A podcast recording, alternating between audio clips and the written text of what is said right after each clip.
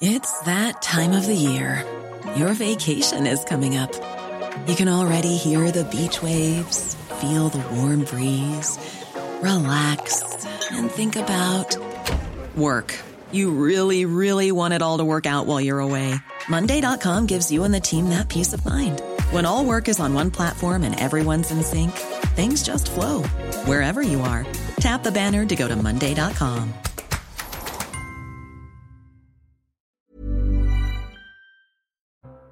20h05 sur CNews, merci d'être avec nous pour l'heure des Pro 2. On est avec euh, Alexandre Devecchio, Georges Fenech, Philippe Bilger et Elisabeth Lévy. Bonsoir à tous les quatre. Bonsoir. Bonsoir. Jacques Delors, figure du socialisme européiste convaincu, s'est éteint à l'âge de 95 ans. C'est sa fille, Martine Aubry, qui a annoncé ça. Comment? 98. 98. J'ai dit combien 18 95. Ah, bah, écoutez, je vous présente. Rajeuni après sa mort. écoutez, euh, il est décédé à l'âge de 98 ans. Vous avez entièrement raison. C'est l'un des, des, penseurs d'une Europe euh, fédérale, euh, disons-le. Oui, alors, se voulait fédéral. Alors pour commencer, euh, paix, effectivement à son âme, mais si on peut faire une, une analyse historique, il fait partie euh, de ceux qui ont converti la gauche justement à une Europe euh, qu'on peut appeler fédérale ou qu'on peut appeler à la fois technocratique et multiculturaliste. C'est le véritable héritier d'une certaine manière de Jean Monnet. le traité de Maastricht. Le traité de Maastricht, chez lui, il en grande partie. il a été président de la Commission européenne, le premier, je crois, pendant pendant dix ans. Euh, et donc, il a un rôle euh, très important dans l'évolution historique euh, de ces dernières années. les, plus européistes penseront que c'est lui qui a permis à l'Europe de faire un pas en avant. Les autres se diront peut-être qu'il a contribué à, dissoudre, à dissoudre les, les nations. Moi, c'est ce que je, je pense. Donc, ben, il y a, y a deux gauches. Il y a la gauche chevènementiste et la gauche doloriste. Et j'avoue que j'aime beaucoup Chevènement et que j'ai rien de personnel contre Delors, mais, mais je vous pense ne partagiez pas la position, mais sa position, de je ne la partageais pas. Jacques Delors. C'est amusant que vous ayez dit européiste d'ailleurs, car européiste, moi je me rappelle avec dans les combats qu'on a menés euh, divers et variés contre cette Europe-là, européiste n'était pas exactement un compliment, c'était bah, un isme. En fait, eux se considèrent pas, eux ils pensent qu'ils sont des grands Européens, ils se considèrent comme tels. Européiste, c'est déjà une prise de position. Bon, euh, en tous les cas, Emmanuel Macron a réagi, homme d'État au destin français, inépuisable artisan de notre Europe, combattant pour la justice humaine. Jacques Delors était tout cela, son engagement, son idéal et sa droiture nous inspireront euh, toujours. Je salue son œuvre et sa mémoire et partage la peine de ses proches. Je vous propose une séquence. On est en 1994. Il est face à Anne Sinclair et il annonce qu'il ne se présentera pas à l'élection présidentielle. J'ai décidé de ne pas être candidat à la présidence de la République. Ce n'est pas une décision qui fut facile à prendre. Je voudrais donc l'expliquer le plus simplement possible. Autant le dire d'emblée et de la manière la plus claire, beaucoup de raisons personnelles me poussaient à dire non. Je vais atteindre 70 ans. Je travaille sans relâche depuis 50 ans et il est plus raisonnable dans ces conditions d'envisager un mode de vie plus équilibré entre la réflexion et l'action.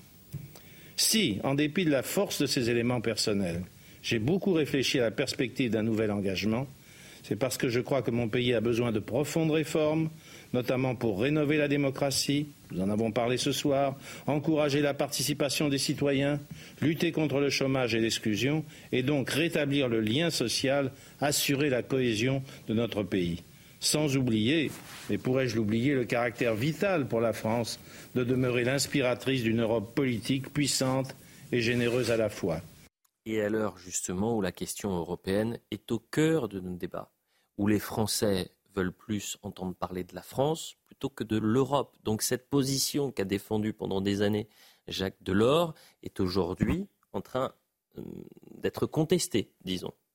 Oui, mais à la mort de Jacques Delors, parce qu'il a toujours été sincèrement un authentique Européen, avec une passion pour l'Europe telle qu'on pouvait la concevoir lorsqu'on en rêvait, eh bien, j'avoue une émotion au moins politique à l'annonce de sa mort.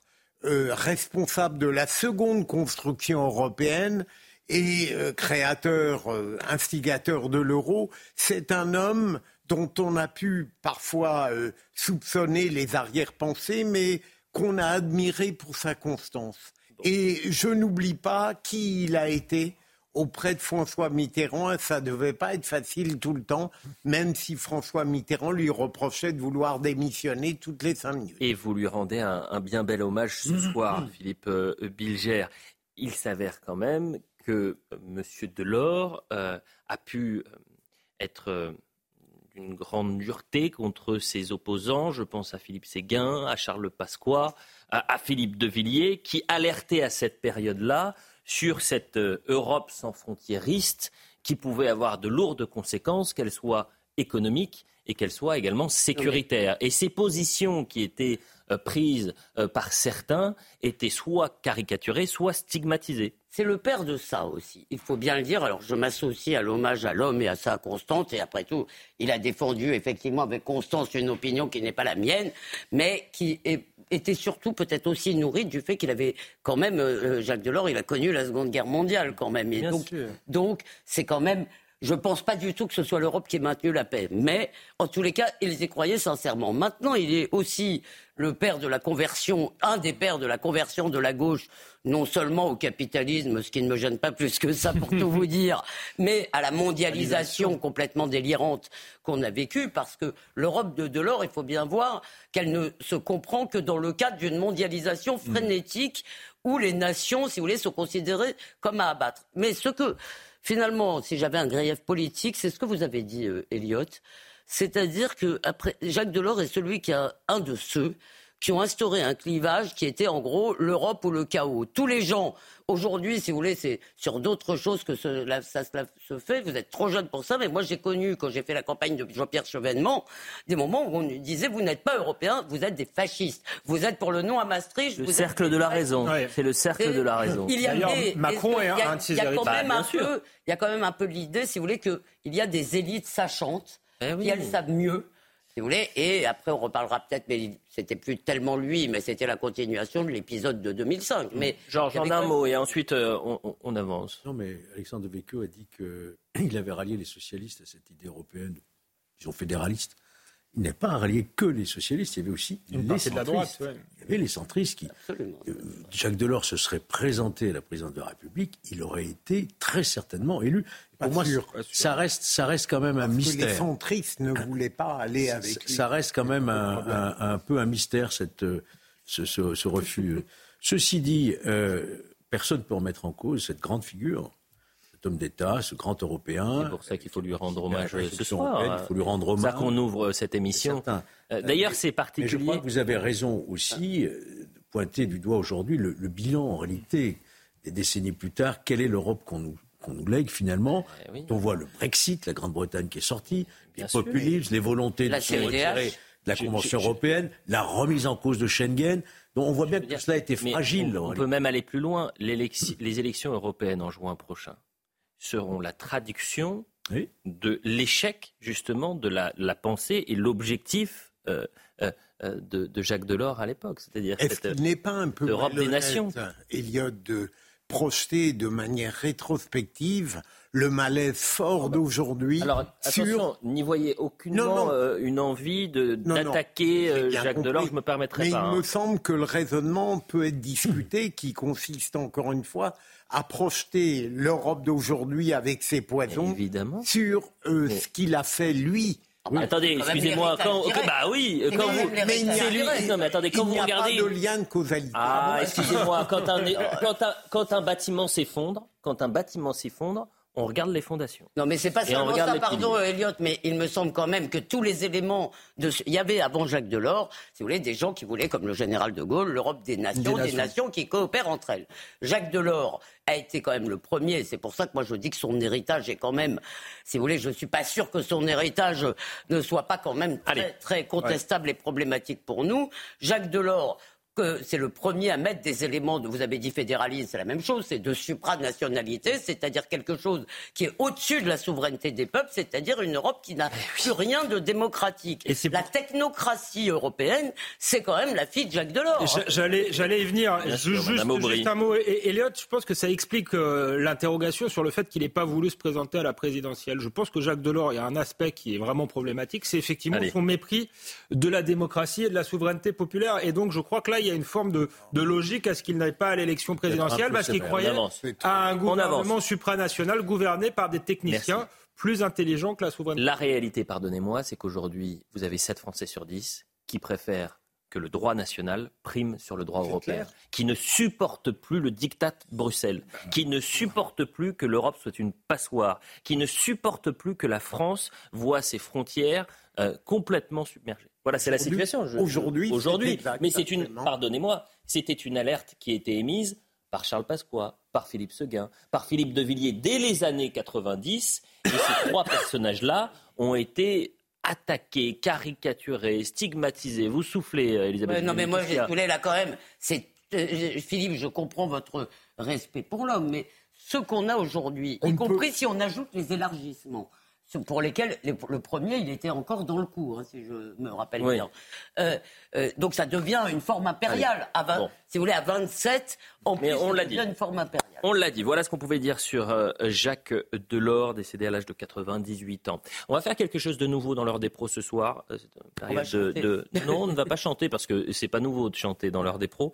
En revanche, on va mettre en place le CEVOX. Est-ce que vous savez ce que c'est le CEVOX Il s'avère que sur votre écran, vous allez avoir, un, vous voyez un, code barre que vous pouvez scanner, un QR code, pardonnez-moi, que vous pouvez scanner et on vous pose une question à vous, téléspectateurs. Est-ce que vous êtes choqués par la tribune de soutien à Gérard Depardieu, tribune publiée hier dans le, Figaro. Euh, les téléspectateurs que vous êtes, vous pouvez donc vous filmer, répondre à cette question et à 21h, on va euh, pouvoir voir les, réactions de, nos chers téléspectateurs. Il y a beaucoup de réactions sur la question de Gérard Depardieu. On, on nous dit souvent, euh, on parle trop de ce sujet-là. On parle trop de Gérard Depardieu, mais pourquoi vous ne parlez que de Gérard Depardieu? Ce n'est pas Gérard Depardieu qui est intéressant. Qui est intéressant, ce sont les droits fondamentaux, et notamment la liberté euh, d'expression, notamment, pardonnez-moi, la présomption d'innocence.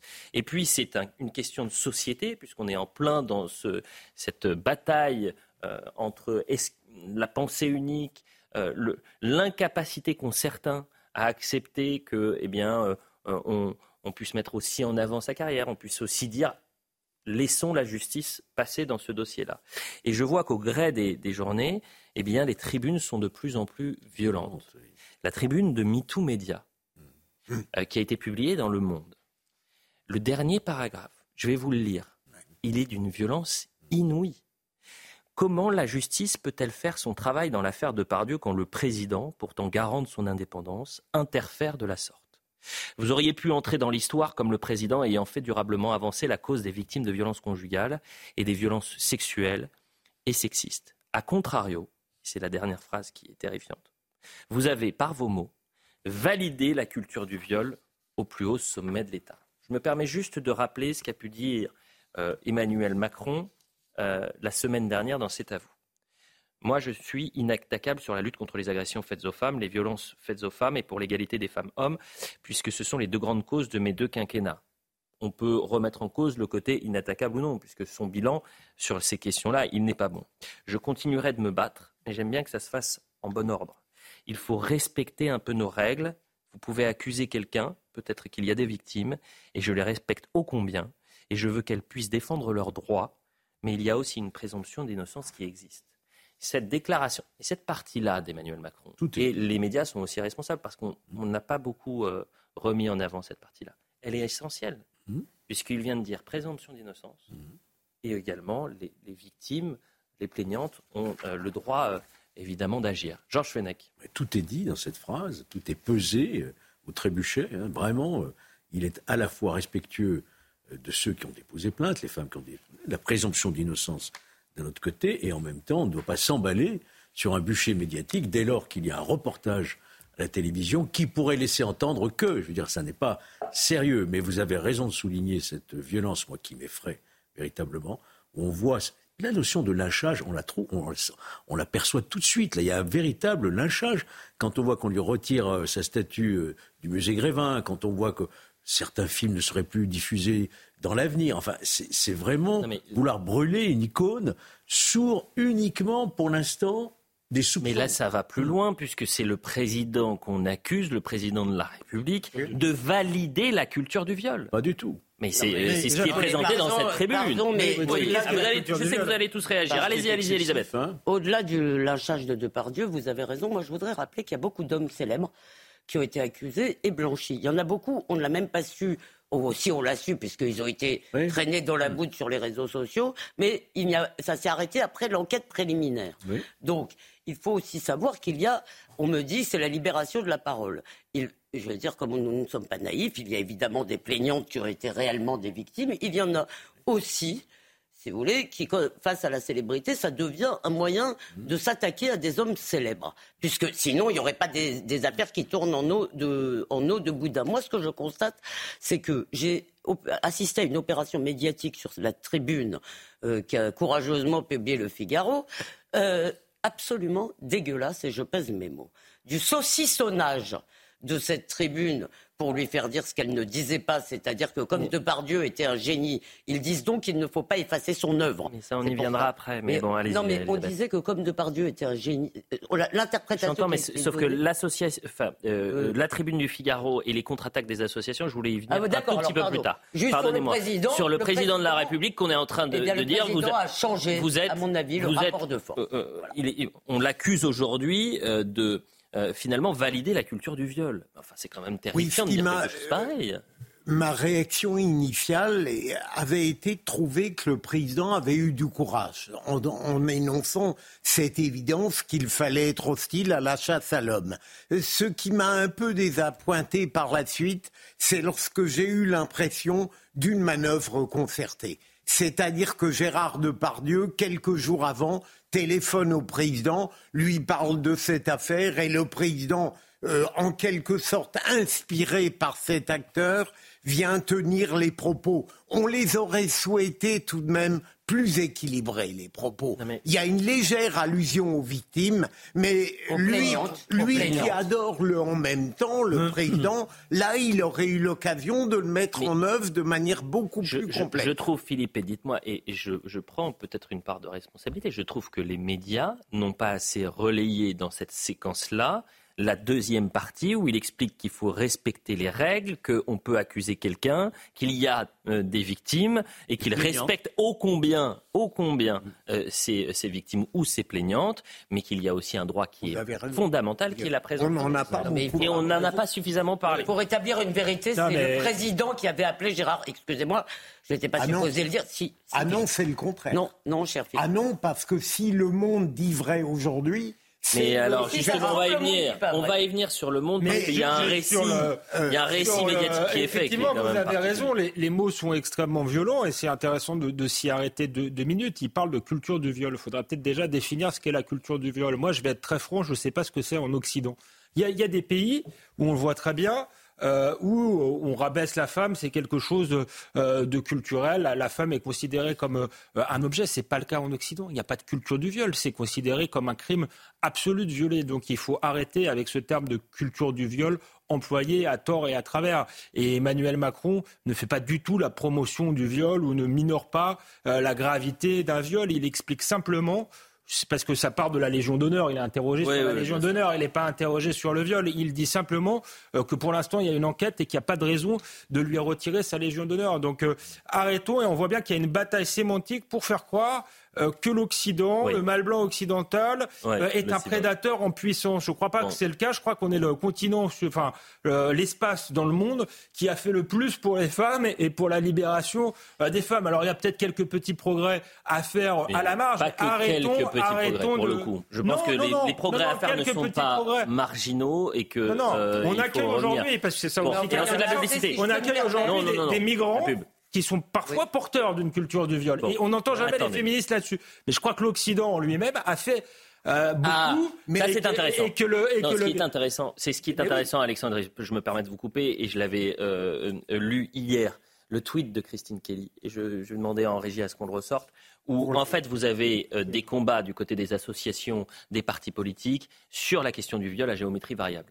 Quand vous avez des, des femmes qui sont violées, torturées, eh bien, parfois, on les met de côté. On n'en parle pas parce que ce n'est pas la bonne victime, ce n'est pas le bon sujet. On en parle dans un instant, on va revenir dans une seconde. Je ne peux oh. pas, non, Mais bon, allez-y, Georges, mais bon. Non, je ne pas dire qu'il y a une culture du viol chez les migrants. C'est pas possible. Non, j'ai dit ça. Il n'a pas dit ça. Même dans certains pays. Il n'a pas dit. Bah, excusez-moi. Attends, non, non, non, non, non, mais il a pas dit. Est-ce qu'aujourd'hui, il n'y a pas un régime qui, je ne sais pas si c'est une culture de force, qui abaisse la femme, qui abaisse la femme, oui. Qui abaisse la femme. C'est tout ce que je voulais dire. C'est tout ce que j'ai voulu dire. Bah oui, mais c'est un régime qui aussi viole les femmes, etc. Le Hamas ça, c'est une culture du viol. On n'a pas entendu les terroristes, ça, c'est pas un pays. Oui, on n'a pas entendu. Oui, mais vous avez compris ce que je voulais dire. S'il vous plaît, la publicité. Je dis simplement qu'on ne peut pas accuser l'Occident de culture du viol. La publicité, on revient dans un instant. Vous revoyez apparaître le, euh, le QR code, qu'on puisse euh, avoir vos réactions. Est-ce que vous avez été choqué par la tribune de soutien à Gérard Depardieu, publiée hier dans le Figaro? On revient dans un instant. Le récit médiatique une sorte de bataille médiatique qui est en train d'être euh, faite. Il y a un article de, de, euh, du Monde euh, aujourd'hui qui sous-entendrait que Brigitte Macron serait très mal à l'aise après les propos du président de la République. On va voir hmm. ça dans un instant. Allez, la suite de l'heure des pros de Elisabeth Lévy, Georges Fenech, Philippe Bilger, Alexandre Devecchio. on parlait hors antenne, on parlait de la qualité du Figaro. Et, euh, mais on revenait aussi sur une séquence, le Figaro TV, qui a fait toute une pastille vidéo où ils reviennent sur les 30 plus grands chanteurs de l'histoire, les 30 plus grands chanteurs français. Il n'y avait ni Goldman dans le top 30, ni Johnny Hallyday. Un scandale. il y a un scandale absolu. Il y a Brassens.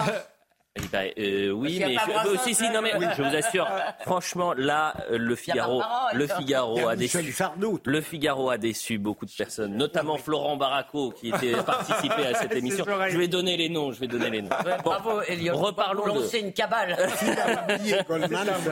je vais, je, euh, on revient sur notre sur notre sujet, sur le dossier Gérard Depardieu. Vous allez voir apparaître si vous nous rejoignez le QR code, vous le scannez et vous faites une petite vidéo. La question, elle est simple. Est-ce que vous avez été choqué par la tribune de soutien à Gérard Depardieu? Et vous le savez, cette semaine, l'heure des pros euh, joue les prolongations, puisqu'on reste jusqu'à 21h15 euh, ensemble, et on découvrira vos réactions à partir de 21h. On parlait de cette euh, bataille de, qui se joue dans les médias, qui, je trouve, est malsaine sur la question de Gérard Depardieu. et voyez l'article du Monde qui a été publié aujourd'hui où il est sous-entendu, pardonnez-moi, j'en perds mon stylo, euh, que Brigitte Macron euh, aurait été mal à l'aise euh, après la déclaration de, d'Emmanuel Macron la semaine dernière. Vous en avez pensé quoi de mon mari dit sur Depardieu? Ce fut la première question posée d'une voix inquiète Brigitte Macron à l'équipe de C'est à vous mercredi 20 décembre. Autre réaction.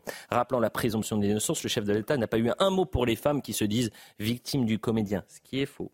Brigitte Macron redoute ce soir-là la polémique des jours à venir. Et enfin, et enfin, Brigitte Macron n'avait pas vu venir ce scandale-là, celui de l'information et le démenti cinglant infligé à son mari, Depardieu, n'est plus seulement un cas, ses défenseurs en ont fait un étendard réactionnaire, un piège. Et là, je trouve qu'on tombe dans quelque chose de malsain, c'est-à-dire que la tribune qui a été publiée dans le Figaro, est présentée comme une tribune d'extrême droite. avec des gens réactionnaires. Nadine Trintignant, euh, qui a quand même euh, perdu sa fille euh, sous les coups d'un homme, a signé cette tribune. Donc, si elle est réactionnaire d'extrême droite, je ne crois pas. juste, elle essaye de prendre un peu de, de distance sur, sur les faits. Ensuite, c'est quand même très paradoxal, si on veut faire une analyse un peu idéologique de tout ça. Depardieu a été l'icône de la gauche au moment des valseuses, avec un film absolument transgressif qui faisait l'apologie du viol. Moi, je trouve que c'est un film que je trouve assez vulgaire, que j'aime pas euh, beaucoup, mais enfin, c'était une icône pour ça à un moment euh, donné quand il était jeune acteur, plébiscité par la gauche. Mm, mm. Et aujourd'hui, on le détruit parce qu'il a eu des paroles euh, grossières. je ne crois pas qu'il faille juger le, passé avec les, lunettes du présent et encore plus les, lunettes du présent woke. Donc euh, aujourd'hui, défendre euh, de par Dieu, faire la part des choses entre son personnage qui peut être excessif, grossier et des accusations dont la justice devra déterminer si elles sont vraies ou si elles sont fausses, n'a rien de réactionnaire. C'est juste prendre de la distance sur les choses. Par contre, eux, ils sont, moi, je pense, dans une idéologie effectivement néo-féministe qui veut régler ses comptes avec les hommes et pas du tout défendre les femmes. Avant de vous donner la parole, Philippe, oui. pardonnez-moi. Je, non, non, mais je voulais juste qu'on voit le sujet de, de Célia Gruyère qui revient sur les associations, les groupes féministes qui contre-attaquent après cette tribune. Et vous avez euh, le cas de Pierre Richard, qui a été mmh. compagnon de route dans les années 80 de Gérard Depardieu, avec ils ont participé ensemble à de nombreux films, et de Francis Weber, et qui a été évincé de l'association Les Papillons parce qu'il a signé cette tribune. Sur les 56 signataires, acteurs, artistes, penseurs intellectuels, ceux qui ont pris la parole se comptent sur les doigts d'une main. Il faut aussi se poser cette question.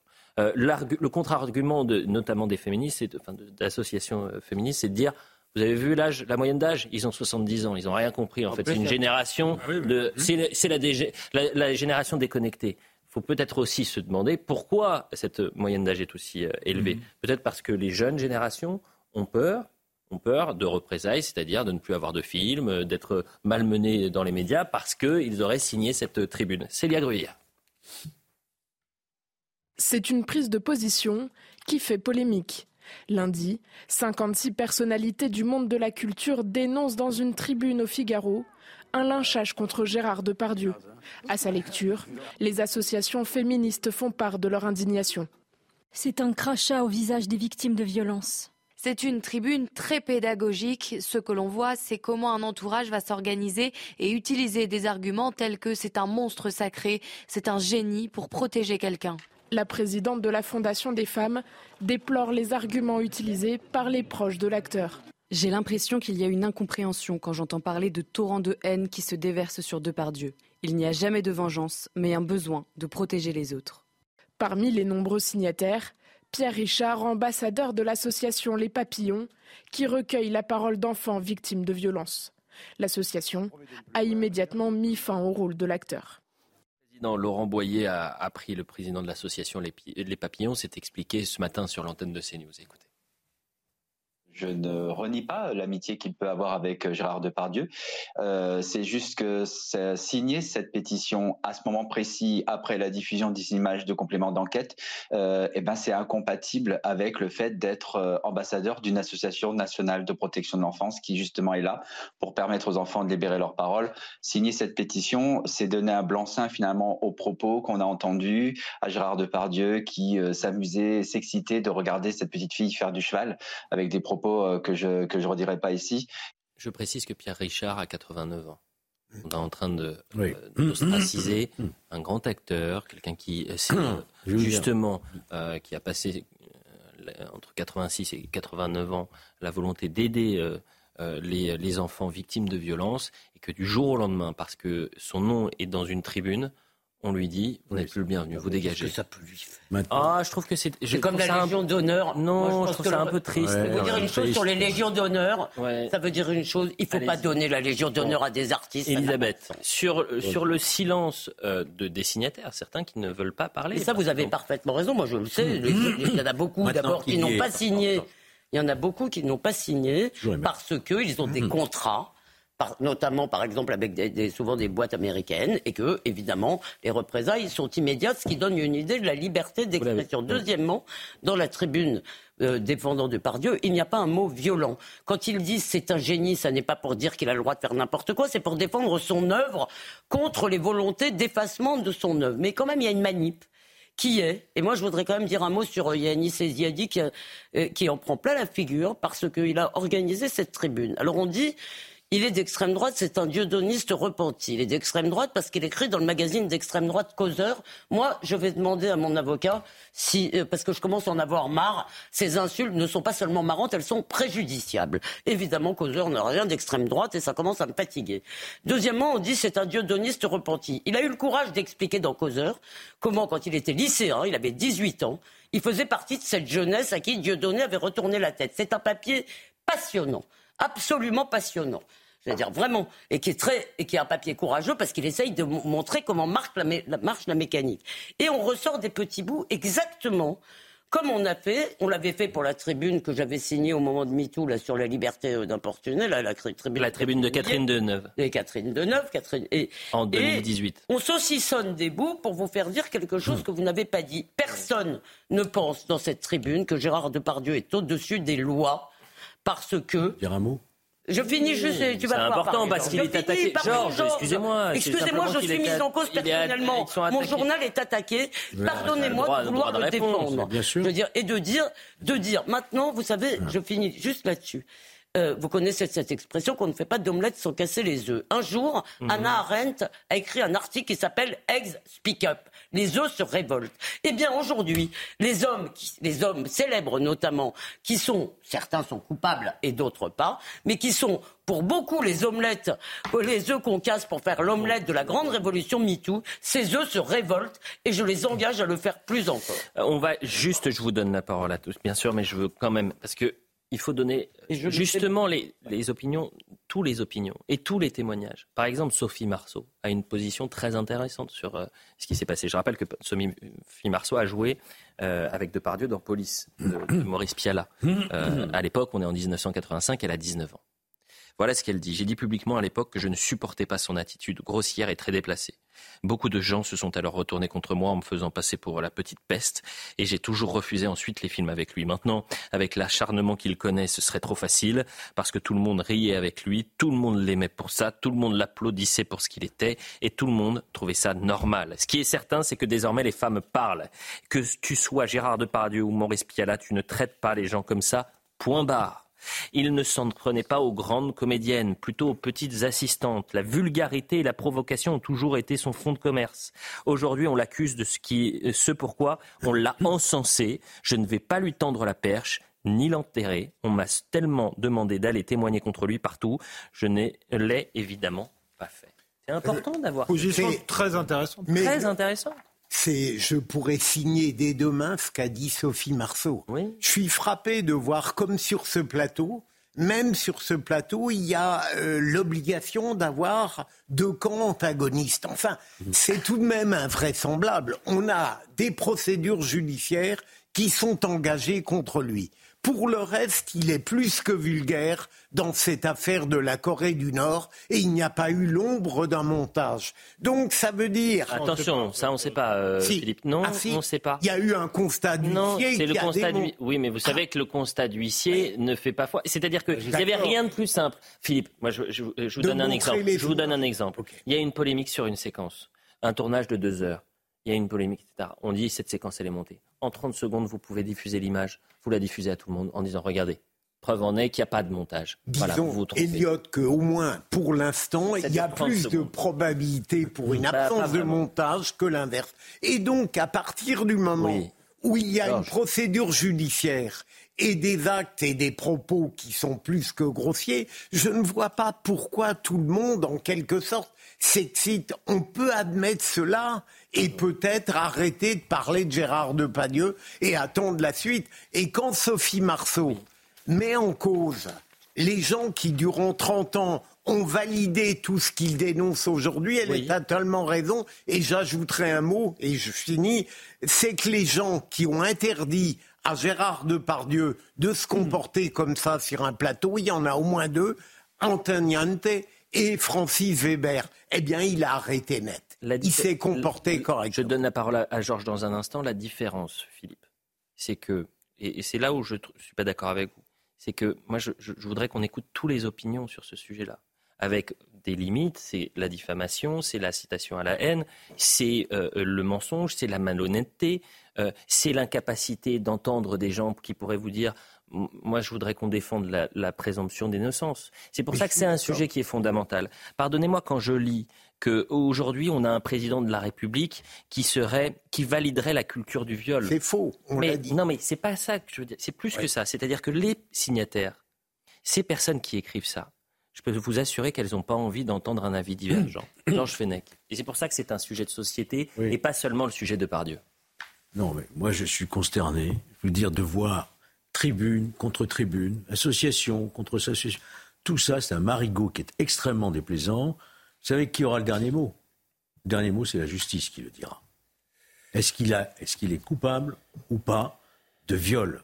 Est-ce que je dois rappeler ici tous les noms illustres, dans le domaine du spectacle d'ailleurs, qui ont été traînés dans la boue, empêchés de travailler et qui ont bénéficié d'un non-lieu? Uh-huh. On peut parler de Luc Besson, mais même au sein du gouvernement, le ministre de l'Intérieur lui-même qui a été pendant un temps. Donc il faut rester calme. Alors que des journalistes, des artistes s'étripent entre eux c'est un très mauvais spectacle, ça porte atteinte à la présomption d'innocence. Le dernier qui aura le mot, c'est la justice. Juste euh, un mot. sauf que si justice est rendue, les associations pourraient dire demain euh, justice n'a pas été bien rendue. Il y a un déni de justice parce qu'il y avait la pression, par exemple, du président. Et puis surtout, le fait qu'il y ait un non-lieu, pardon, Alexandre, et des relax ne signifie pas que les procédures n'étaient pas légitimes. Ça n'a rigoureusement rien à voir. Il est même arrivé, je pense à l'affaire euh, Johnny Depp, que par contre, euh, certaines accusatrices étaient euh, condamnées pour, pour ah diffamation. Et même là, les féministes ne, ne, reconnaissent pas. Donc il faut aussi dire que les, les menteuses, ça existe. C'est pas, je dis pas du tout que c'est le cas ici. La parole des femmes doit être questionnée. Oui, bien, elle doit être quand même questionnée. Et juste, juste un mot sur Sophie Marceau, parce que c'est très, très, intéressant. C'est ce que je vous disais tout à l'heure au propos des valseuses on fait aussi le procès d'une époque. Mais les mœurs euh, n'étaient pas forcément euh, euh, les, mêmes à cette époque-là. Et du reste, Sophie Marceau, qui, est, qui a l'air assez objectif, dit qu'il est grossier, provocateur, etc.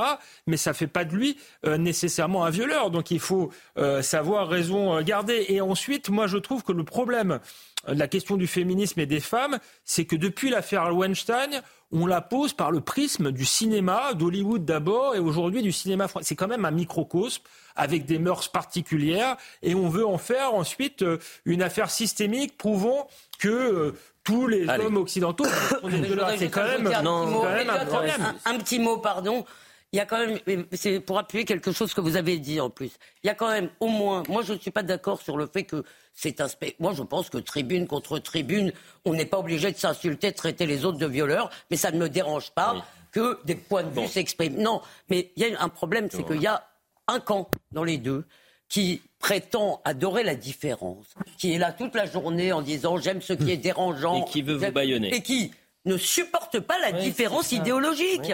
Il ne supporte pas le, désaccord. c'est ah, impossible. Je voulais juste vous reciter une nouvelle fois le, tweet de Christine Kelly. Regardons ensemble. Les féministes sont là. Elles, se, euh, ressurgissent pour les victimes de Gérard Depardieu, mais plus les viols sont extrêmes, plus les féministes se cachent. Fabienne, 68 ans, torturée, violée, tuée à Lille. Mégane, 29 ans, violée avec acte de torture et barbarie à Cherbourg. Les multiples viols avec euh, euh, actes de torture et de barbarie en Israël. Claire, violée, femme de 67 ans, femme de 96 ans, femme de 96 et 93 ans. Bref, toutes les victimes doivent être reconnues et défendues. Or, il y a des associations qui aujourd'hui choisissent les plaignantes ou les victimes, qui choisissent leur combat. Euh, j'ai rappelé ça ce matin et hier soir, et il faut à chaque fois le rappeler, le collectif du 7 octobre, qui a voulu manifester lors de la journée mondiale contre les violences euh, faites aux femmes, a été mis au banc de cette manifestation par les associations, justement. D'accord Elles ont été mises en difficulté parce qu'elles voulaient manifester après les, sévices qu'ont pu subir les femmes euh, euh le 7 octobre. Un mot, Mais ça dépasse un mot. Les présumées victimes de Gérard Depardieu. Pour l'instant, on ne peut pas parler de... Les plaignantes. Les plaignantes. Les plaignantes. plaignantes. Hein. Hmm. Allez, autre sujet euh, ce hmm. soir, et de toute façon, on va y revenir, et je le dis aux téléspectateurs, à 21h, puisqu'on va avoir vos réactions sur cette question, le CEVOX, ça s'appelle. Euh, est-ce que vous avez été choqué par la tribune euh, de soutien à Gérard Depardieu? Puisqu'on a ouvert sur la mort de Jacques Delors, qui était un européiste convaincu. un question... européen. Européen, si vous le préférez. La question migratoire est intimement liée à la question européenne je disais, 7 Français sur 10 pensent que le droit national doit primer sur le droit européen. Euh, écoutez, Julien Audoul, c'était hier. Ce qui est intéressant, c'est qu'il euh, explique que l'immigration euh, est en fait un moteur de l'insécurité et de la délinquance. Ce sont des propos qu'on peut entendre désormais qu'on n'avait pas le droit de dire dans les médias il y a encore quelques années.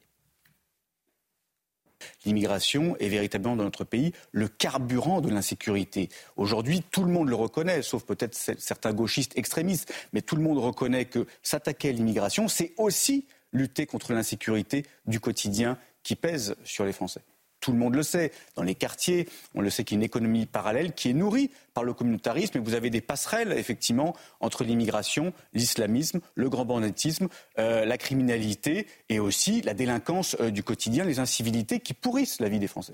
Je vous propose à présent euh, Nicolas Pouvremonti qui était avec nous hier, qui était également invité d'Europe 1 et qui revient sur l'explosion du nombre de premiers titres de séjour qui sont délivrés. Et ça va rejoindre le sujet suivant sur le l'avion, vous savez, l'impasse migratoire et cet avion qui a été immobilisé pendant quatre jours à Vatry. Mais d'abord, écoutons M. Pouvremonti. Pour être précis, 1 600 000 premiers titres de séjour voilà, ça. qui ont été octroyés en France entre 2017 et 2022. En moyenne annuelle, c'est 23% de plus que sous François Hollande et 41% de plus que sous Nicolas Sarkozy. Euh, sur ce volume record, l'année dernière, 2022, c'est l'année record des années records, puisqu'on a eu 316 000 premiers titres de séjour accordés. C'est absolument, absolument inédit. Euh, à titre de comparaison, c'est 153% de plus que le nombre de premiers titres de séjour qu'on octroyait en 99. Donc vous voyez, c'est une hausse qui continue depuis, euh, depuis bientôt 25 ans. Une hausse, c'est un euphémisme. Plus de 153% en l'espace de 20 ans. Monsieur Bilger, qu'en pensez-vous? Oui, j'écoutais. Euh, j'en pense qu'évidemment, il y a une réalité et que euh, la force d'une démocratie, c'est de savoir l'affronter.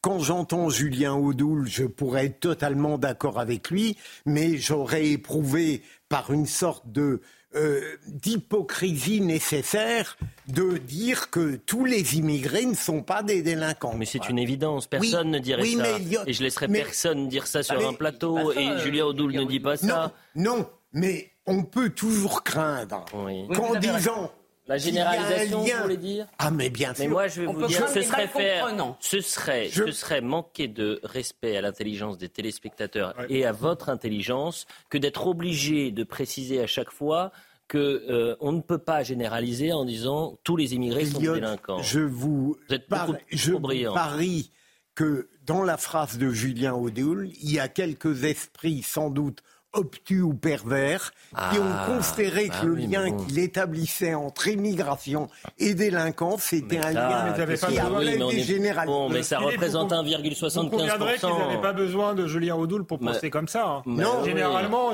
ils ont juste été confirmés dans leurs préjugés.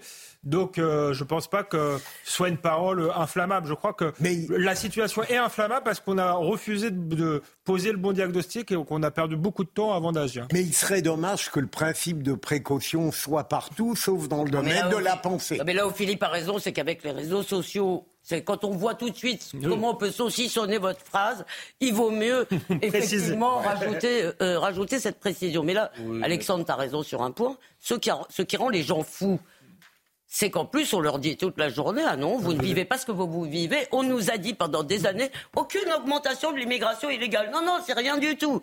Donc, euh, en fait, on se rend compte que c'est une grande ville par an. Mm. Alors ça, c'est vraiment passionnant. Parce que c'est symptomatique de l'impasse migratoire dans laquelle nous sommes et le poids des juges, et notamment des juges des libertés, mon cher euh, Philippe ah, Bilger. Ah, c'est une catégorie dont je raffole pas.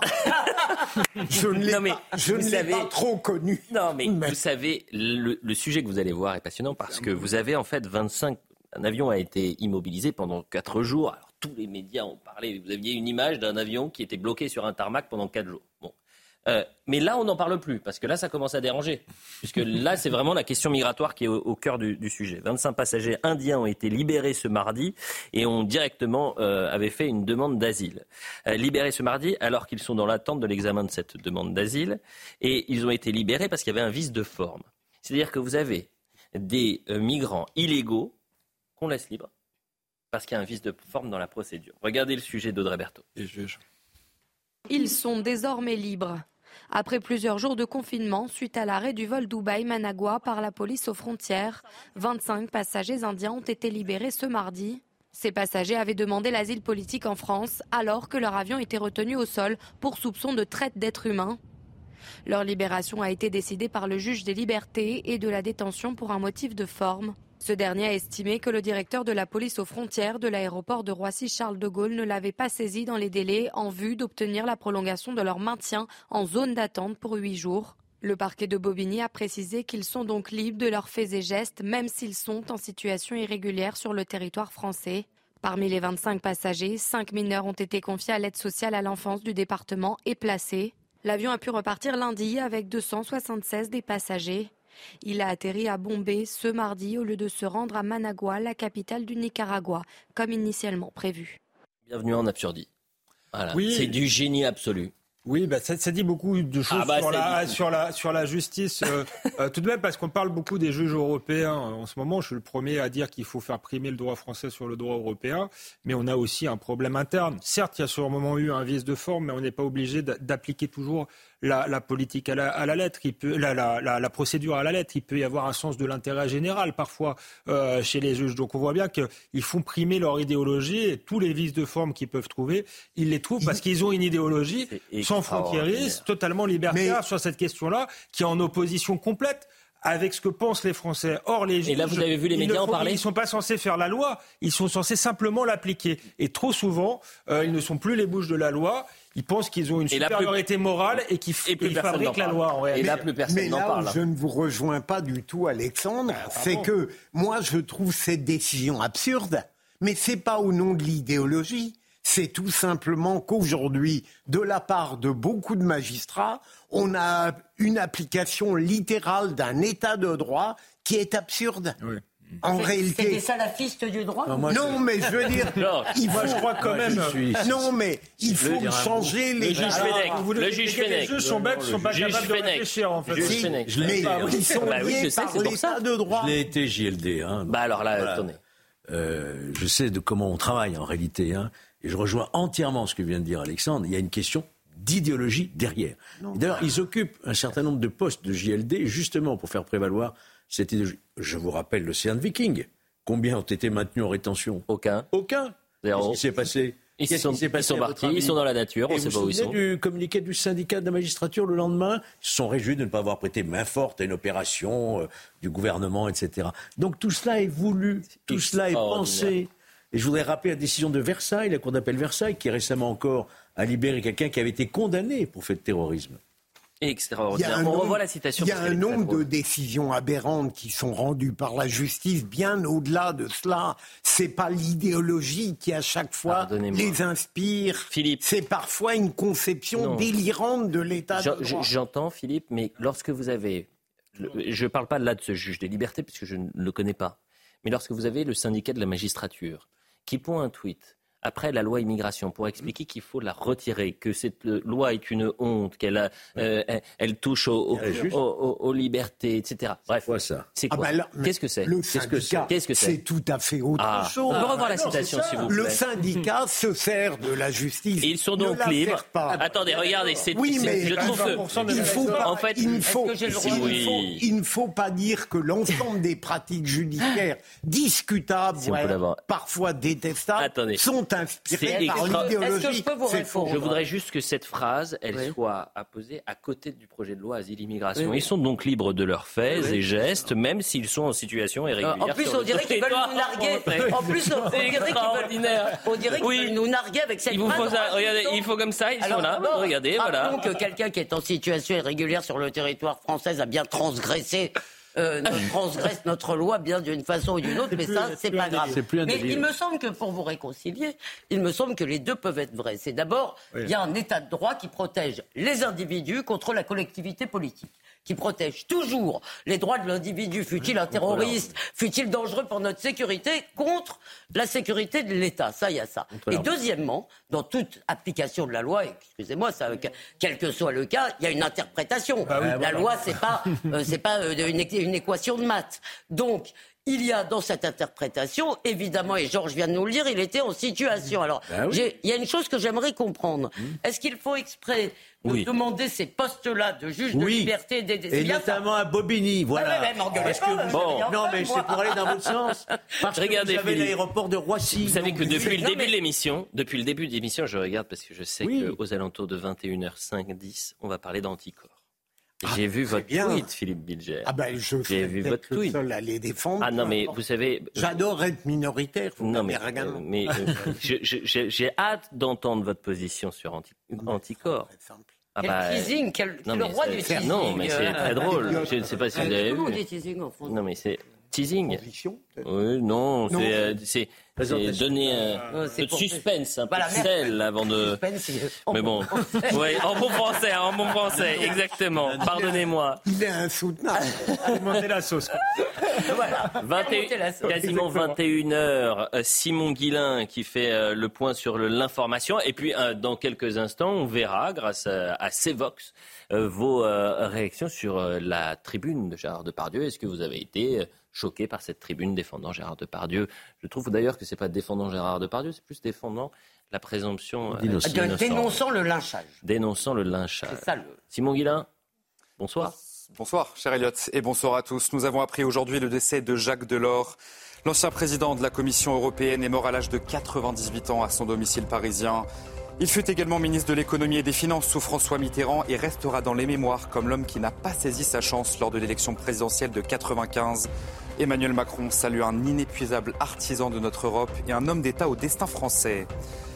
La population de la bande de Gaza est en grand danger, alerte aujourd'hui le chef de l'Organisation mondiale de la santé, soulignant que la faim et le désespoir s'aggravaient dans l'enclave palestinienne.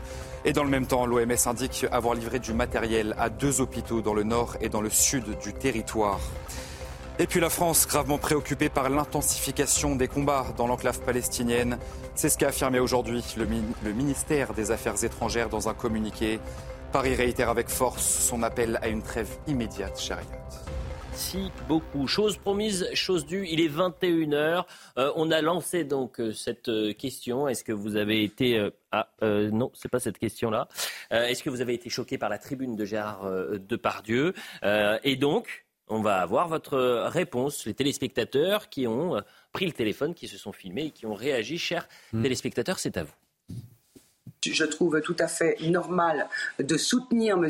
Gérard Depardieu euh, dans cette cabale qui est faite à son encontre. Je ne suis absolument pas choqué par cette tribune qui soutient Gérard Depardieu. Félicitations à ceux qui le combattent, les artistes qui sont connus, qui peuvent se faire entendre. Ils doivent aujourd'hui se lever et le dire haut et fort. Oui, je trouve que c'est choquant parce que cette tribune n'a absolument pas lieu d'être actuellement, à l'heure où, on le rappelle, il y a 14 femmes qui accuse M. Depardieu euh, d'agression, de viol ou d'harcèlement sexuel. Je ne cautionne pas les propos qui a été dit dans ce reportage, bien évidemment.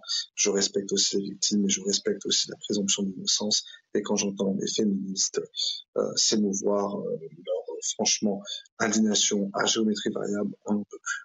Alors je ne suis pas du tout choquée par la tribune de soutien à Gérard Depardieu. Je dirais même qu'il était temps qu'il y en ait une. Mais euh, lyncher pour autant euh, un monstre comme ça du cinéma français, euh, non. Donc oui, je ne suis pas du tout choqué personnellement. Eh bien, merci à Florence, à Fred, à Mathieu, à Nico, à NV, à Kevin, qui vous avez pris le téléphone. Alors, on me dit, Benjamin No, qui, qui, travaille sur l'émission, il, me dit, il y a eu plus de 300 vidéos en l'espace de quelques minutes. Donc euh, on salue toutes les personnes qui ont réagi. Et comment Attendez, c'est pas un sondage, hein, les non, amis. Mais c'est bah, écoutez, parce que on voit... Je remercie Loubna et également Daoudi qui a monté tous, ah les éléments, mais comme il y en a 300 en l'espace de 20 minutes, ils ont peut-être pas pu mais ce qu'on peut voir là, euh, mais sur un très faible échantillon, c'est la fracture générationnelle, puisqu'il y a une seule personne qui est choquée, c'est la, la, seule ah, jeune. Euh, bon, voilà. Non, je pense que c'est pas un sondage. Attention, ni même une consultation, c'est simplement des vidéos, des réactions de, de téléspectateurs nos auditeurs, téléspectateurs. téléspectateurs qu'on salue, qui sont présents. Et vous restez, vous avez intérêt à rester jusqu'à 21h20 parce qu'on a encore plein de sujets. Mélenchon, Jean-Luc Mélenchon, à quel point les positions de Jean-Luc Mélenchon sont dangereuses? C'est la question qu'on va se poser. Carl Olive, il avait fait polémique il y a quelques semaines puisqu'il avait dit il faut ficher S Jean-Luc Mélenchon. Eh bien, ce matin, Yohann Musaï lui a reposé la question. Est-ce que vous confirmez, vous persistez, vous signez la réponse du député Renaissance il y a quelques semaines sur CNews, vous disiez que Jean-Luc Mélenchon devrait être fiché S car il est bien plus dangereux qu'un certain nombre de fichiers S dans notre pays. Vous redites la même chose aujourd'hui? Ah, je redis la même chose. Euh, je pense qu'un euh, certain nombre, je ne généralise pas, hein, mm. mais un certain nombre de, personnes de la France insoumise, Jean-Luc Mélenchon, sont euh, des dangers pour la société. Vous ne mesurez pas les dégâts qui sont occasionnés avec des mensonges qui sont traduits comme vérité, dans nos, notamment dans nos quartiers populaires où la diversité euh, fait, euh, fait son œuvre. C'est insupportable. Et oui, c'est très dangereux. Moi, les deux dernières menaces de mort que j'ai eues, et je ne suis pas le seul, et, je je m'en plains pas, euh, sont l'émanation de militants de, la France insoumise. C'est insupportable. Et Jean-Luc Mélenchon a, répondu à Carl Olive et en mettant également Johan Usaï. Ces deux-là euh, devraient être fichés B, grand bêtisé. Euh, tel est le niveau politique de la Macronie, tel est le niveau médiatique français, un système en bande organisée pour semer euh, de la haine. Cette semaine, deux députés LFI agressés par tag et à domicile, Catherine Couturier et Elsa Martin, jusque où cela ira? Je précise que quand Jean-Luc Mélenchon attaque ad hominem des journalistes, ils sont ensuite placés sous protection policière. J'en veux pour preuve notre consoeur Rutel Krief, que c'est que Johan Usaï fait un travail extraordinaire dans cette rédaction, tout comme mais, la rédaction. Mais, c'était plus grave pour Rutel Krief, il l'a traité de sioniste, complètement plus grave que de traiter quelqu'un dis simplement qu'il faudrait peut-être, il faudrait peut-être que les politiques, je vais englober tous les responsables politiques, même si vous avez bien compris qu'il n'y en a qu'une partie qui le font, qu'ils arrêtent de mettre des cibles sur le dos des personnalités, des journalistes qui euh, pourraient juste euh, euh, poser mais quelques questions. Dit, la proposition de Carl Olive, excusez-moi, elle, est navrante parce que d'abord, c'est vraiment admettre qu'on n'a plus d'arguments politiques. Il faut Jean-Luc Mélenchon, en tous les cas, ses, députés ont été élus. Il faut quand même les combattre politiquement. Puis en plus, vu ce à quoi sert la fichesse, en plus, c'était une proposition. On a fichesse les électeurs qui ont voté pour eux. Bah oui, absolument. Et vous, vous avez bien un petit truc pour lequel on va vous toucher. Non, mais il est dommage que Carl Livre, que j'aime beaucoup, fasse passer pour une analyse et un propos sérieux ce qui relève d'une plaisanterie potache. Oui, au second degré, il faut prendre au second degré ce qu'a dit Carl. En tous les cas, il serait intéressant cette semaine, il serait intéressant cette semaine de revenir sur la radicalisation euh, des, des, prises de position de Jean-Luc Mélenchon cette année, que ce soit au moment de la réforme des retraites, pendant les émeutes surtout. Rappelez-vous cette phrase, les chiens de garde nous appellent euh, au calme, nous appelons à la justice. Euh, la police tue, euh, le racisme systémique dans la police, et puis ensuite il y a eu. Madame, il y a eu après il y a eu le 7 octobre, les positions sur le 7 octobre. Donc on pourrait faire ça dans la semaine, revenir sur cette radicalisation de, de Jean-Luc Jean Mélenchon. parlons des émeutes. C'était il y a six mois les émeutes. C'est euh, hier hein, pour des commerçants. C'est encore aujourd'hui hein, qui n'ont pas pu reprendre. Moi, je pense aux commerçants et aux Français qui nous regardent, qui ont vu leur euh, quotidien changer euh, parce qu'ils ont vu leurs magasins pillés, saccagés, des commerces brûlés, des écoles attaquées. On est retourné à Montargis. Montargis, c'est très intéressant de voir ce qui s'est passé parce qu'il y avait 200 à 300 émeutiers. Il y en a eu 6 hein, qui ont été condamnés. Et quand on nous explique que la justice a été extrêmement ferme pendant les émeutes, je voudrais qu'à date, aujourd'hui, on nous dit il reste combien de euh, délinquants, de démeutiers encore dans les prisons? Il y en a combien aujourd'hui? Bonne question, non? Dunia Tengour, Chloé Tarka. Zéro. Moi j'ai une vague idée, zéro.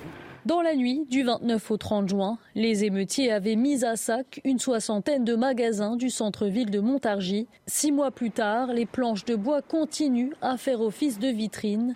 Pascal, montargeoise depuis toujours et agent d'assurance, constate l'ampleur des dégâts.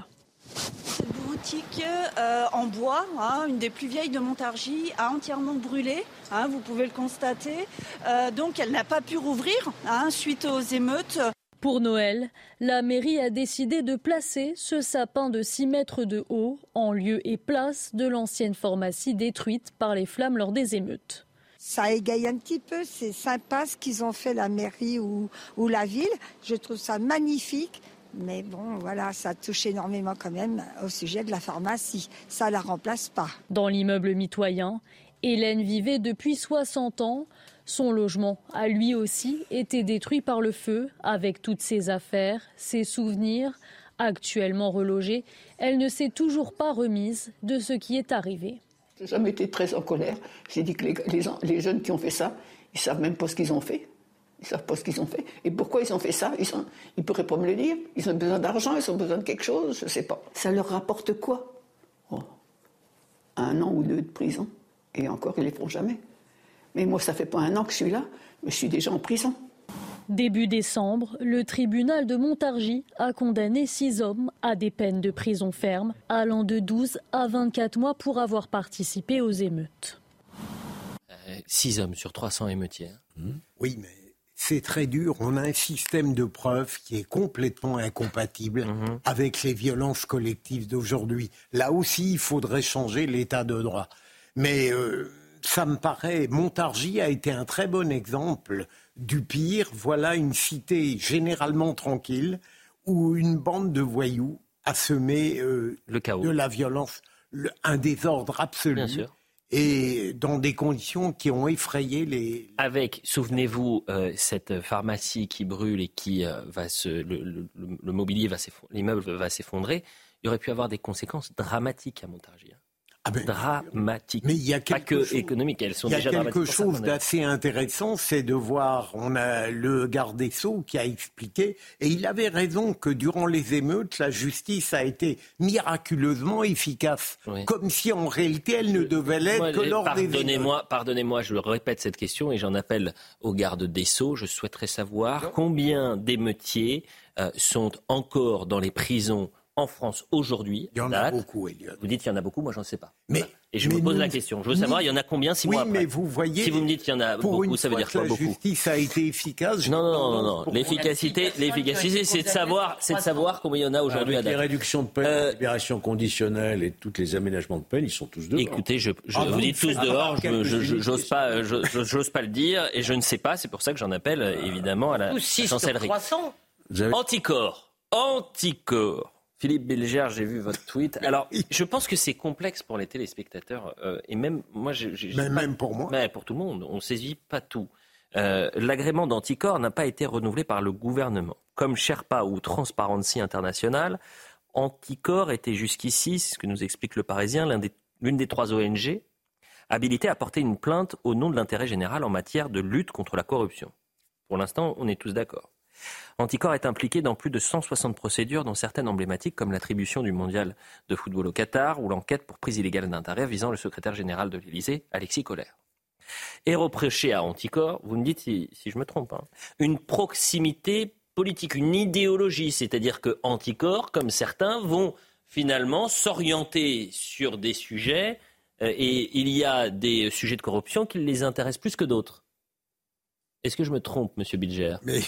Je ne voudrais pas, euh, mon cher Elliot, euh, mm. euh, opposer d'emblée ma conviction à vos préjugés. Ah. on va voir votre tweet. On va voir votre tweet parce que ça c'est intéressant. Ah, on ne l'a pas encore. On va le voir dans un instant. Mais, est-ce que, je... je peux le on, va d'abord Georges Fenech. Est-ce que je me suis trompé dans la présentation d'Anticor? Non, mais vous comprenez bien que qui défend l'intérêt général dans notre pays? C'est le parquet. Mhm. Donc vouloir démembrer le parquet de ses missions euh, principales, c'est-à-dire déclencher l'action publique au profit d'une association de statut privé, ça pose un problème. Qu'Anticor puisse faire des signalements, alerter, mhm. dans son rôle, c'est une association, mais qu'on lui donne le pouvoir de déclencher l'action publique, ça, ça relève du procureur de la République. On écoute la présidente d'Anticor. On écoute la présidente d'Anticor. Ah. Notre action dérange le gouvernement. Voilà ce que dit la présidente. On n'est pas très étonné par la décision parce qu'on sait que cette procédure est éminemment euh, politique et que comme notre, notre action dérange le gouvernement, euh, il n'y a pas de volonté euh, politique de renouveler l'agrément d'Anticor. Donc on n'est pas surpris, mais on est très attristé parce qu'Anticor, on est un groupe de 7000 citoyens et qu'on a des groupes locaux où les gens se mobilisent pour lutter contre la corruption. corruption donc c'est une décision qui nous affecte énormément. Comme l'action d'Anticor est une action contre l'impunité, comme euh, notre activité consiste euh, à euh, obliger les élus à rendre des comptes devant la justice. c'est sûr que le fait qu'Anticor n'ait plus son agrément va probablement permettre à, des personnes visées par des, accusations de corruption de s'en sortir. Avant de passer la parole à notre spécialiste. À l'accusé, à l'accusé. À la défense. juste, euh, euh, c'est ce que vous avez dit. Il est vrai de, que c'est un problème de confier à des associations de droit privé ce genre de mission, et c'est encore plus un problème en matière de, vous savez très bien, de racisme, de euh, d'incitation à la haine, etc. Vous avez une kyrielle d'associations, dont la Ligue des droits de l'homme qui avait fait ce procès à Georges Bensoussan, délirant, mmh. etc. Et ça, c'est un véritable problème parce qu'évidemment, par définition, une association a une idéologie. Ça n'est d'ailleurs pas en soi condamnable. Mais je me rappelle aussi, Philippe, qu'Anticor avait été à l'origine du dossier contre Richard Ferrand, qui sinon était dans les choux. Sûr. Et au fond, euh, lorsque Georges dit que le parquet euh, assume l'intérêt général, c'est vrai en théorie, mais on sait bien que ce n'est pas le cas en pratique, pas toujours. On sait bien que parfois Anticor, et Dieu sait que sa sensibilité, si je la devine, n'est pas la mienne est utile pour la démocratie. C'est ce que vous dites. L'agrément de l'association anticorruption anticorps non renouvelé, sale coup porté à la justice et à la démocratie. Quoi qu'on pense de cette association, on ne se prive pas impunément d'un outil aussi nécessaire au soutien de la moralité publique. Est-ce qu'Anticorps, oui ou non, avait une vision de cette lutte, euh, allez, on va dire hémiplégique Non. Non? Non Essayez d'imaginer. Ne penchez pas un peu plus d'un côté comme d'un autre Je ne voudrais pas, Elliot, qu'à chaque fois qu'il y a un progrès démocratique, on l'effaça en disant qu'il y a un deux poids, deux mesures. Oh. De toute manière, anticorps. C'est tellement rare le deux mois. Anticorps, de mon point de vue, aussi discutable que soit sa philosophie, mmh. a été utile. Essayez d'imaginer un monde judiciaire sans les procédures qu'a permises Anticorps. moi, vous savez, c'est tellement rare en matière judiciaire. en matière judiciaire, le, le, deux poids, deux mesures en matière judiciaire, moi, je l'ai jamais entendu ça. Jamais. C'est si rare. Non, mais Philippe Lugère vient de signer son crime en loose day. Il m'a dit Allez. c'est utile comme Mediapart. Ah, vous avez. Ah, le mais, mais, oui, mais, vous avez raison. Mais parce que je, ah, oui. je, défends Mediapart sur le plan de l'investigation. C'est remarquable. Ah L'idéologie d'Edoui Plenel est épouvantable. Vous savez que. Euh, gauchiste, vous non, mais un gauchiste. Mediapart, vous avez raison. Longue vie à Mediapart. La différence, c'est qu'à Mediapart, on ne dira jamais longue vie à CNews. Hein. On rêve de nous, nous baïonner, de nous fermer. Un petit peu, peut-être. Euh, il nous reste quelques minutes et je trouve que ce sujet, et ça c'est très intéressant, là également, c'est un massacre dont personne, ben. personne n'a parlé. Où sont les ONG Où sont les militants de gauche? Où sont les médias? Où sont-ils pour relier ce qui s'est passé au Nigeria, les massacres? Euh, euh, l'œuvre de djihadistes proches de Boko Haram entre samedi et mardi soir, notamment la nuit de Noël. Personne pour parler de ces 200 morts personne pour parler des 500 blessés, des milliers de déplacés.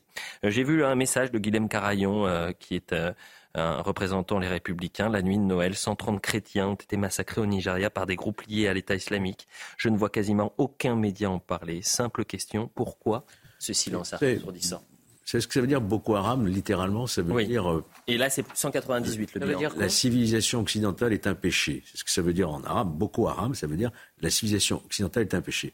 Donc, ce sont des islamistes radicaux violents. Boko Haram, dans le passé, d'ailleurs, avait brûlé des églises avec tous les paroissiens à l'intérieur. Ils avaient fait des centaines de morts. Ils avaient enlevé toute une école de filles, vous vous souvenez?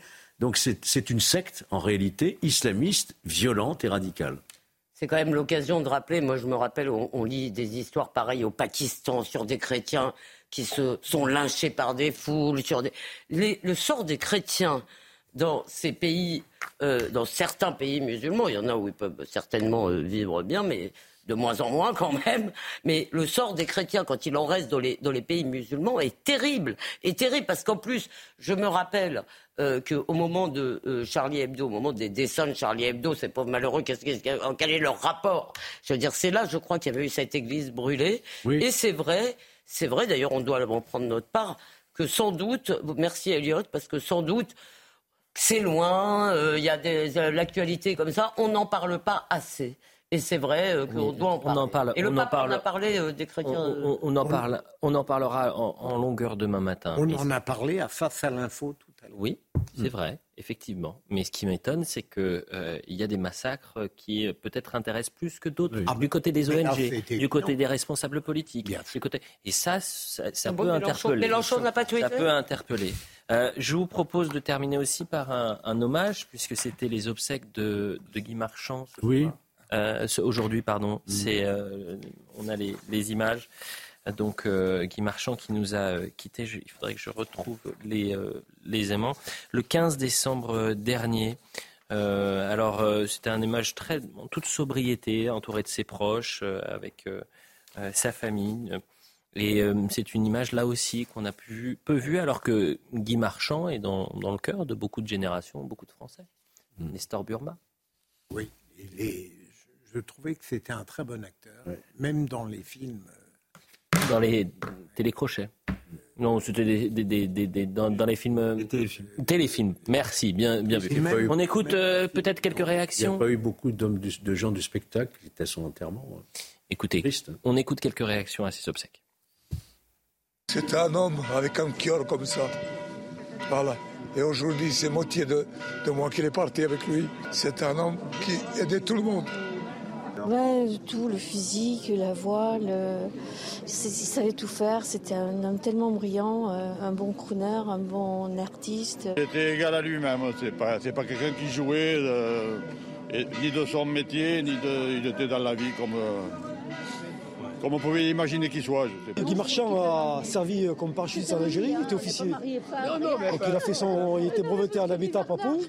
Il est parti dans un régiment de livraison par air en Algérie. Et à un moment donné, il était tellement bon qu'il a été officier de liaison en Légion étrangère. Donc il a, il a un parcours, euh, très très bon parcours militaire. Et voilà pour, euh, pour euh, cette actualité. Merci à tous les quatre. C'était une émission très agréable. Merci. C'était passionnant d'échanger euh, avec vous ce, ce, soir. Alexandre Praet était à la réalisation, Hugo Trindade à la vision, au son c'était Thomas. Je vais remercier tout particulièrement Benjamin No, Lucas Busutil et Florian Doré parce que vous avez vu, on avait énormément de thèmes, on n'a même pas pu tout traiter en une heure et demie. Et je peux vous dire qu'ils ont travaillé très dur cet après-midi pour euh, vous proposer cette émission. Merci aux téléspectateurs qui ont réagi avec le CEVOX. Vous voulez qu'on recommence demain, ça? Bah oui, c'est peut-être l'habitude de la semaine, bien sûr. Peut-être que, peut-être que vous. Ah, ça demande, ah, ça demande encore un peu de boulot. Eh bien, on le fera demain soir. On, remettra, euh, la, redonnera la parole aux Français et aux téléspectateurs qui nous regardent. Merci à tous. Dans un instant, c'est Soir Info avec Elodie Huchard et nous, on se retrouve demain matin.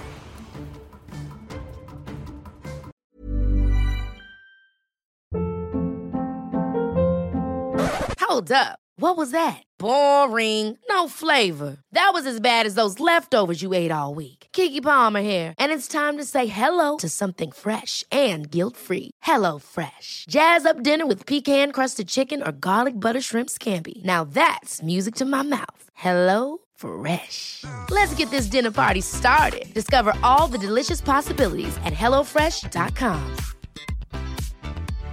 When you make decisions for your company, you look for the no-brainers. And if you have a lot of mailing to do, stamps.com is the ultimate no-brainer. It streamlines your processes to make your business more efficient, which makes you less busy. Mail checks, invoices, legal documents, and everything you need to keep your business running with stamps.com. Seamlessly connect with every major marketplace and shopping cart.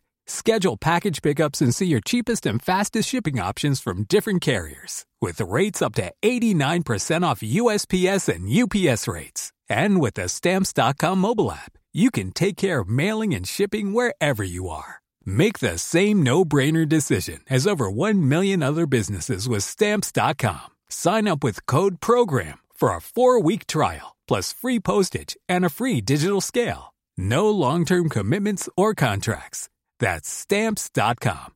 Code program.